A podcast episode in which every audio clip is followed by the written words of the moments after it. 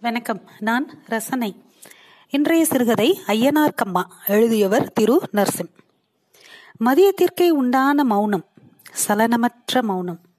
இருபது அடி பிரம்மாண்ட வெள்ளை குதிரை தன் முன்னங்கால்களை தூக்கி இரண்டு அரக்கர்கள் தலையில் வைத்திருந்தது. அந்த குதிரையின் மீது ஒரு கையில் கத்தியும் மறு கையில் குதிரை லகானையும் பிடித்தவாறு ஐயனார். மிக பெரிதான சிலையில் பெரிய பெரிய கண்களோடு ஐயனார். ஐயனாரின் கண்கள்தான் ஊரில் நிகழும் சம்பவங்களுக்கு சாட்சி. சட்டென பார்த்தால் ஐயனார் சிலை அதை உற்று பார்க்க ஆரம்பித்தால் அவ்வளவுதான். குதிரையும் ஐயனாரும் கொஞ்சம் கொஞ்சமாக உயிர் பெற்று எழுந்து வருவது போலவே இருக்கும். பார்க்க முடியாது.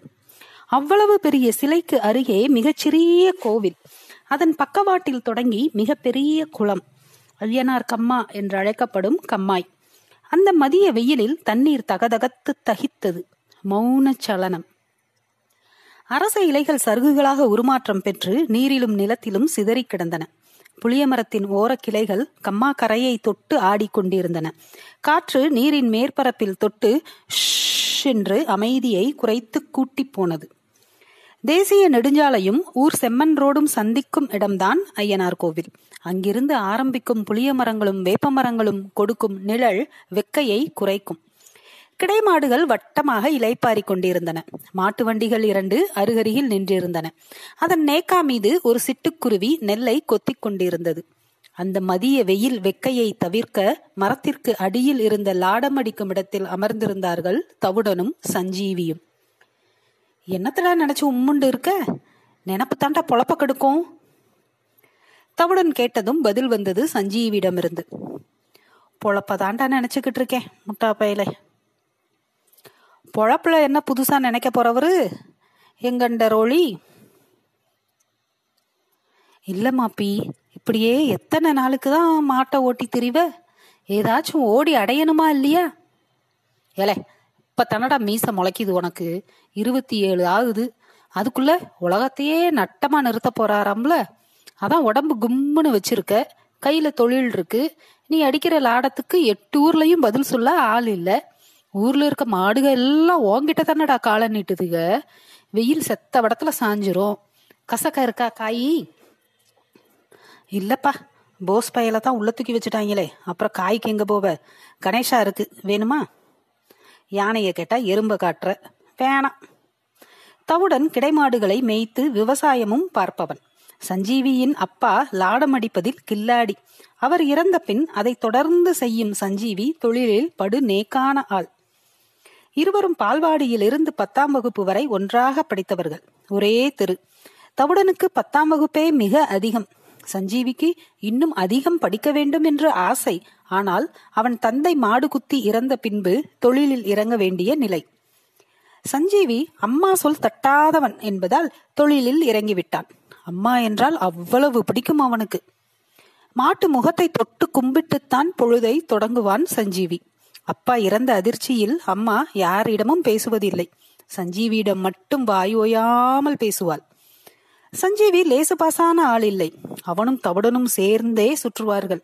எட்டாம் வகுப்பு படிக்கும்போது ஏதோ தப்பு செய்ததற்கு அடித்த இங்கிலீஷ் சாரை பல வருடங்கள் கழித்து பஸ் ஸ்டாண்டில் ஒரு முறை பார்க்க நேர்ந்ததும் அங்கும் இங்கும் ஓடி ஒரு வழியாக கடையை கண்டுபிடித்து ஒரு சிசர்ஸை வாங்கி அவசர அவசரமாக பத்த வைத்து புகையை ஊதிக்கொண்டே உங்ககிட்ட தான் சார் படிச்சேன் என்றவாறே அவர் முகம் போன போக்கை பார்த்து திருப்திப்பட்டுக் கொள்பவன். சஞ்சீவி இப்படி என்றால் தவுடன் எகனைக்கு மொகனையாய்த்தான் பேசுவான். ஒருமுறை அழகர் திருவிழாவிற்கு துணி எடுக்க டவுனுக்கு போனவன் கண்டதையும் தின்று வயிறு கலக்க பஸ் ஸ்டாண்ட் கழிப்பிடத்தில் தஞ்சம் புகுந்திருக்கிறான்.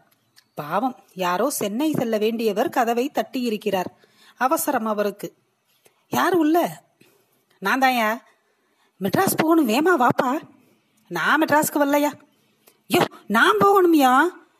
அப்ப பஸ்ஸுக்கு போயா? இங்கே எதுக்கு வந்த? அவர் என்ன ஆனார் எங்கு போனார் எதில் போனார் என்பதை சொல்லி சொல்லி சிரித்து கொண்டே இருப்பவன் தவுடன் யாரப்பா இங்கன சஞ்சீவி? கேட்ட பெருசு புருவம் வரை முண்டாசை கட்டியிருந்தது. வெயில் அப்படி. ஒரு பக்கம் உருட்டி ஒதுக்கி சொருகிய வேட்டி சரியான வண்டி மாட்டை இழுத்து வந்திருந்தார். நான் வேணும் பெருசு? என்ற தவுடன் சைகையில் சஞ்சீவியை காட்டிக்கொண்டே கேட்டான். லாடம் அடிக்கணுமப்பா. மாடு பொங்குது. கேட்ட சஞ்சீவி எழுந்து தரையை சுத்தம் செய்தான். லாடம் அடிப்பது என்பது ராக்கெட் விடுவது போல நுணுக்கமானது. பத்துக்கு இருபது அடியை நன்றாக கூட்டி விட்டுக் கொள்வான். மாட்டை நடு மையமாக நிற்க வைத்து பிடிகயிறை விட பெரிய கயிற்றை மாட்டின் தாடைக்கு கீழ் கொடுத்து கயிற்றின் அடுத்த நுனியை மாட்டின் வால் பக்கமாக கொண்டு வந்து தம் பிடித்து கயிற்றின் இரு நுனியையும் ஒரே இழு. மாடு பக்கவாட்டில் சரிந்து படுக்கும். மாட்டு ஓனர் கொம்பு பக்கம் பிடித்துக் கொள்ள வேண்டும். முன்னங்கால்கள் இரண்டையும் சேர்த்து ஒரு கட்டு பின்னங்கால்கள் இரண்டையும் சேர்த்து. பிறகு முன் பின் கால்களை குவித்து ஒரு கட்டு. நான்கு கால்களும் ஓரிடத்தில் குவியும். எக்காரணத்தை கொண்டும் மாட்டின் முகத்தை பார்க்க கூடாது. பாவமாயிருக்கும். இப்பொழுது காலில் இருக்கும் நக குழம்பு அழுக்குகளை கொத்தி எடுத்துவிட்டு ஒரு சுரண்டல் கரகரகரவன. அதன் பிறகு நாட்டு மாடு என்றால் கொஞ்சம் பெரிய லாடம். மற்ற ரகம் என்றால் ஒரு சுத்து சின்ன லாடம். விளிம்பில் வைத்து மிகச் சிறிய ஆணிகளை முதலில் நான்கு ஓட்டைகளிலும் வைத்து சின்ன சின்ன அடியாக பிரத்யேக சுத்தியல் கொண்டு அதன் பிறகு மித வேகமாக வேகமாக என நான்கு ஆணியையும் இறக்கி முனை தட்டாமல் மழுப்பி சமன் செய்துவிட்டு இப்படி நான்கு கால்களுக்கும் ஒரு காலுக்கு இரண்டு என எட்டு லாடங்கள் முடிந்ததும் கயிற்றை கழட்டி வாளை சுண்டினால் ஒரு துள்ளி துள்ளி எழும். ஆனால் அடியெடுத்து வைக்காது. ஒரு நாள் ஆகும் அதற்கு வேகமாக நடக்க. இதை கணக்கச்சிதமாக செய்வதில் சஞ்சீவி கில்லாடி. ஒரு ஆணியை சரியாக ஏத்தாவிட்டால் கூட மாட்டின் உயிருக்கே ஆபத்தாகும் அபாயம் என்பதால் சுத்தப்பட்ட ஊர்க்காரர்கள் சஞ்சீவியை தேடி வருவார்கள். ஏயா பெருசு மாட்டுக்கு புள்ளக்கில்ல காட்டுறியா இல்லையா? உருக்கி எலும்பா இருக்கேயா பாவம். அம்புட்டையும் தின்னுபுட்டு அப்படியே கிடக்கும். என்ன பவர் தெரியுமா தம்பி? எம்புட்டு பாரம்டாலும் இழுத்து பிடுமியா என் தெய்வம்? சில நூறுகள் சில பத்துகள். அப்புறம் கிளியும் நிறையில் இருக்கும். இரண்டு ஐந்து ரூபாய் நோட்டு என கைமாறியது. ஏண்டா உட்கார்ந்து இருக்கிறவனை தேடி வந்து ரூபாய கொடுத்துட்டு போறான்? பொழப்ப பழிச்சியேடா இல்ல தவிடா உனக்கு புரியாது. இந்த ஐயனார் கண்ணு முன்னால இருக்கக்கூடாதப்பா. சோறு இறங்க மாட்டேங்குது. அப்பா நினப்பாவே இருக்கு. விடுமாப்பி அது ஆகி வருஷம் திரும்ப போகுது. இன்னும் அதையே நினைச்சு என்ன ஆக போகுது? தா இங்கன தானே குத்தி குடலை எடுத்து பிடிச்சு உங்க அப்பனை. பாவம்யா பெருசு. ம் விடு. வீட்டிற்கு வந்த சஞ்சீவி கைகாலை கழுவிக்கொண்டு இருக்கும்போதே அம்மா வந்து விட்டாள். சஞ்சீவி போலீஸ்காரவங்க ரெண்டு பேரும் வந்துட்டு போனாகப்பா பயந்து வருது. நீ என்னமோ அடிதடிக்கு போனியா? எதுக்குமா பயப்படுற? வேற யாரு சங்கதி காச்சும் வந்திருப்பாங்க ஆமாடா பக்கத்து வீட்டு சாந்தி புருஷன் தண்ணிய போட்டு சண்டை போட்டான்னு தேடி வந்தாங்க பத்தியா எதுக்கு அவங்கள கண்டு அரண்டு போற? விடுமா?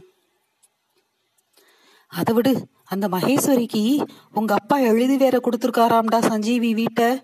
அந்த சீமை சிரிக்கி வந்து சொல்லிட்டு போறா. காட்டுனா அந்த பத்திரத்தை. அந்த பொம்பளை வந்துச்சா? நீ சத்தம் எதுவும் போடாத. நான் பாத்துக்கிறேன். இல்லடா சஞ்சீவி உங்க அப்பம் பண்ணது தப்புதான். ஆனா இப்ப வீட்டை விட்டு போனமுண்டா மானங்கட்ட பொழப்பாகி போடுமேடா பொழுதன்னைக்கும் ஐயனார் கம்மாலேயே அவ கூட கூத்தடிச்சிருக்கிறாரு ராத்திரி எல்லாம் சாமி விடுமா? விடும்மா. உனக்காண்டி தானம்மா நான் லாட அடிச்சுக்கிட்டு கிடக்கேன். எனக்கும் ஐயனார் கண்ணை பார்த்து புட்டா சோறே இறங்க மாட்டேங்குது. தொழில் அங்கனதானன்னு பண்ணணுண்டு வேற வழி இல்லாம இருக்கேன். இவ நாளைக்கும் வர்றேன்னுட்டு போயிருக்காடா. வீட்டை கொடுத்துட்டு மானங்கெட்டு எங்கடா போவ?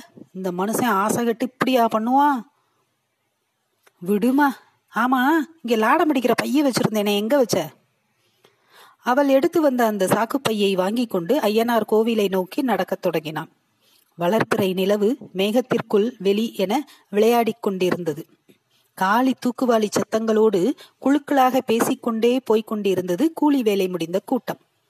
கம்மா தண்ணீரில் கலங்களாக நிலாவும் தலைகீழாக ஐயனார் சிலையும் மடங்கி மடங்கி எழுந்தது.